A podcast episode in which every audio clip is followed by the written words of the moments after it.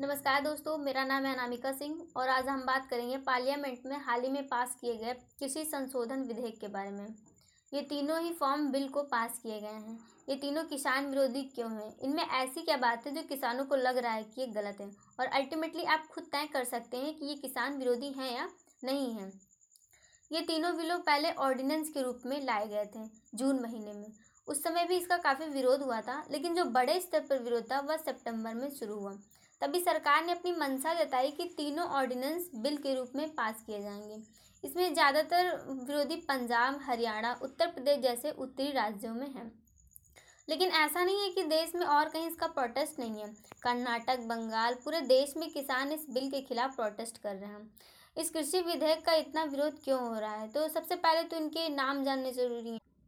पहला जो है farmer produce trade and commerce, promotion and facilitation bill 2020 दूसरा है farmer empowerment and protection, agreement on price assurance and farm services bill 2020 और जो लास्ट है असेंशियल कम्युनिटीज़ अमेंडमेंट बिल 2020 बात करते हैं पहले बिल की तो इसमें दो मेजर पॉइंट हैं। पहला ये है कि भारत में कहीं भी किसान के द्वारा अपनी उपज को बेचा जा सकता है। कोई भी Insta state Insta district barrier नहीं है। किसान चाहे जहाँ जाकर अपनी फ़सल को बेच सकता है। दूसरा, प्राइवेट मंडी इस्टेब्लिश करी जा सकती हैं।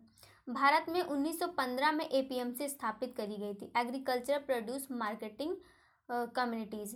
इन्हें हम आम तौर पर कृषि मंडी भी कहते हैं। पूरे भारत में लगभग सात हज़ार ए हैं। इनमें क्या होता है कि किसान अपनी उपज को लेकर जाता है और उसे बेस्ट प्राइस पर बेचता है। तो अब ये बेस्ट प्राइस पर किसको बेचेगा? सरकार को तो बेचेगा नहीं। तो यहाँ पर एक होता है मिडिल मैन जिसको हम अढ़ातियाँ या बिचौनियाँ भी कहते हैं। तो ये ये जो मिडिल मैन होती है, सरकार इन लाइसेंस देती है तो ये खरीदते हैं। किसान से उपज को खरीदते हैं और आगे बेचते हैं रिटेलर या ट्रेडर्स को। तो अब इस नए कानून में बदलाव क्या हुए हैं? और मान लेते हैं किसी के पास आटे का ब्रांड है। तो पहले क्या करना पड़ता था? अढ़ातियों के अढ़ातियों को जाना पड़ता था, उनसे गेहूँ खरीदना, पीसना और पैक करके मार्केट में बेचना पड़ता था। लेकिन अब वो क्या कर सकते हैं कि डायरेक्टली किसान से गेहूँ खरीद सकता है और किसानों के पास भी ये ऑप्शन है कि वो मिडिल मैन को बाईपास करके डायरेक्ट कंपनी को अपनी फ़सल बेच सकता है। कंपनी डायरेक्टली एग्रीमेंट कर लेगी कि हाँ हम इतने प्राइस में ये खरीद लेंगे। जैसे मान लेते हैं कि इस समय गेहूँ की एमएसपी जो है दो हज़ार है पर कुंटल तो यहाँ पर सरकारी खरीद का भाव दो हज़ार है। अढ़ातियों के बेचोगे तो अट्ठारह सौ है। लेकिन अगर कोई कंपनी इसे खरीदने आती है तो वह उसे बाईस सौ या तेईस सौ रुपये पर कुंटल पर भी दे सकती है। तो यहाँ पर किसानों का फ़ायदा हो सकता है।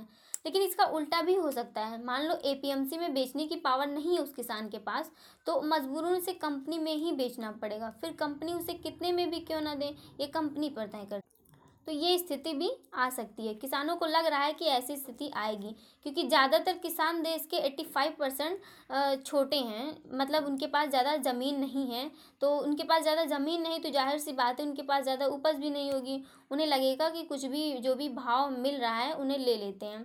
तो यह यह एक तरह का इनलीगल सौदा हो जाएगा, यानी कि खरीदने वाला ताकतवर और बेचने वाला कमज़ोर हो जाए अब किसानों को दूसरा या बड़ा डर क्या है कि ये जो प्राइवेट कंपनियाँ हैं, ये एपीएमसी को बंद करा देंगे। कारण क्या है कि एपीएमसी यानी कि जो सरकारी मंडी है, उसमें खरीद फरोख्त नहीं होगी। तो सरकार उसे मेंटेन मेंटेन ही क्यों करेगी? उसका अपना अलग खुद का खर्चा होता है। तो वहाँ पर जब एपीएमसी बंद होगी तो किसानों के पास कोई ऑप्शन नहीं बचेगा। उसे प्राइवेट कंपनी, कंपनियों को ही अपनी फ़सल बेचनी पड़ेगी। अभी क्या है कि हम कुछ भी एपीएमसी में बेचते हैं तो उस पर एक टैक्स लगता है, चार परसेंट, तीन परसेंट ऐसे ही डिपेंडिंग ऑन द स्टेट तो उस स्टेट का जो टैक्स है, वो इस प्राइवेट मंडी में नहीं होगा। तो उसमें कारण जो प्राइवेट कंपनियाँ हैं, वो प्राइवेट रूट के थ्रू ही जाएँगी।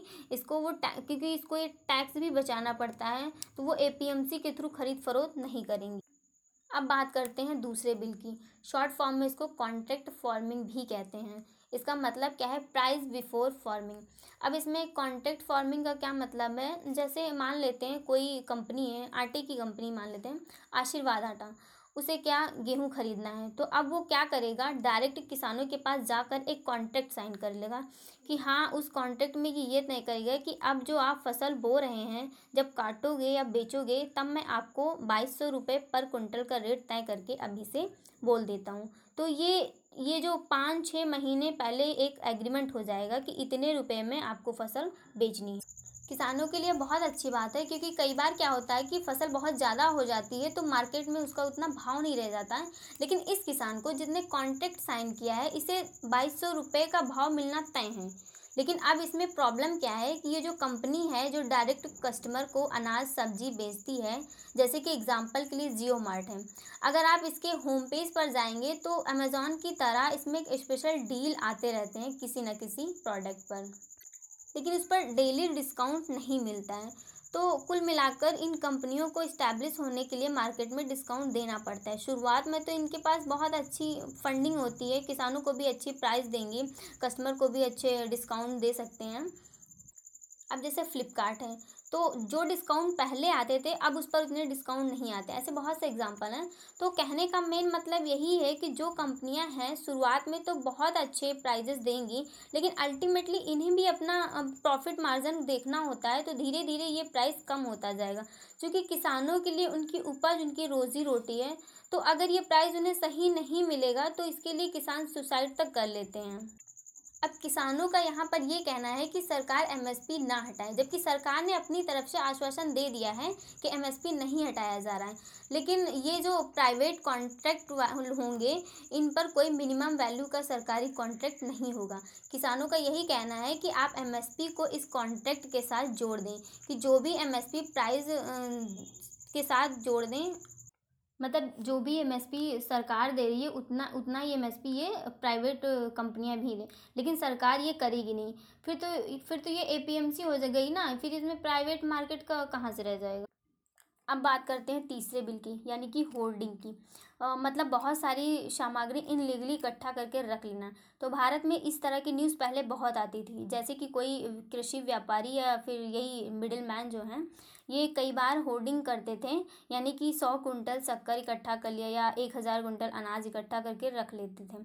और जब प्राइजेस अच्छे होते थे तो उन्हें बेच देते थे। इनलीगल ये इनलीगल था। भारत में इसके खिलाफ एक कानून बनाया गया। एसेंशियल कम्युनिटीज़ एक्ट तो इसके तहत कुछ क्राइटेरिया सेट किए गए कि आप इतना कुंटल ही स्टोर कर सकते हैं। इससे ज़्यादा करोगे तो इनलीगल है। तो अब इस कानून में ढिलाई दी जा रही अब इसमें क्या है कि आप चाहे जितना स्टॉक कर सकते हैं मतलब अनलिमिटेड स्टॉकिंग करी जा सकती है। तो इसके कारण किसानों को ये डर है कि आर्टिफिशियल प्राइस फ्लक्चुएशन होगा। यानी कि जो काम पहले मिडिलमैन या मिडिलमैन करते थे, वही काम अब प्राइवेट कस्टमर करेंगे। ये क्या करेंगे कि बहुत सारा गेहूँ एक साथ खरीद लिया। दाम सस्ते हैं और जब अगला सीज़न आया तो कहेंगे, हमारे पास तो ऑलरेडी पड़ा है। हम बाईस सौ रुपये नहीं दे सकते। अगर आपको चौदह सौ रुपये में पर कुंटल देना है तो दीजिए, वरना हमारे पास तो ऑलरेडी है। तो यहाँ पर अब क्या है कि किसान फंस जाएगा। उसे बहुत ही कम रेट पर अपनी फ़सल को बेचना पड़ेगा। तो यहाँ पर किसानों का नुकसान हो सकता है यही कुछ वजह है जिनके कारण किसान सड़कों पर उतर आए हैं। तो इनकी जो डिमांड है या जो कंप्लेन है, वो मैं यहाँ पर एक बार समरी कर देती हूँ। पहली कंप्लेन ये है कि तीनों कानून कंपनी के फेवर में हैं। अगर सरकार चाहती तो किसानों को यहाँ लीगल प्रोटेक्ट किया जा सकता था। फॉर एग्ज़ाम्पल कॉन्ट्रैक्ट फ़ार्मिंग में एमएसपी को जोड़ा जा सकता था कि जो भी कॉन्ट्रैक्ट करेगा, वो एमएसपी वाला रेट कम से कम किसानों को देगा। दूसरा क्या है कि किसान कह रहे हैं कि एमएसपी है एडजस्ट करता है, लेकिन अभी देश के लगभग सारे किसानों को एमएसपी पर बेचने का मौका नहीं मिलता है। जो सरकारी रिपोर्ट है, उसके अकॉर्डिंग अराउंड छः परसेंट किसान को ही एमएसपी पर फ़ायदा मिल रहा है। तो किसान यही कह रहा है कि एमएसपी को एक लीगल राइट बनाया जाए, कि एमएसपी पर बेचना किसानों का अधिकार बन जाए। अगर वो उपज लेकर आया है तो एपीएमसी तक तो एटलीस्ट उसे एमएसपी का रेट तो मिलना ही चाहिए। यही पूरा प्रोसेस है इस तीनों बिल का। धन्यवाद।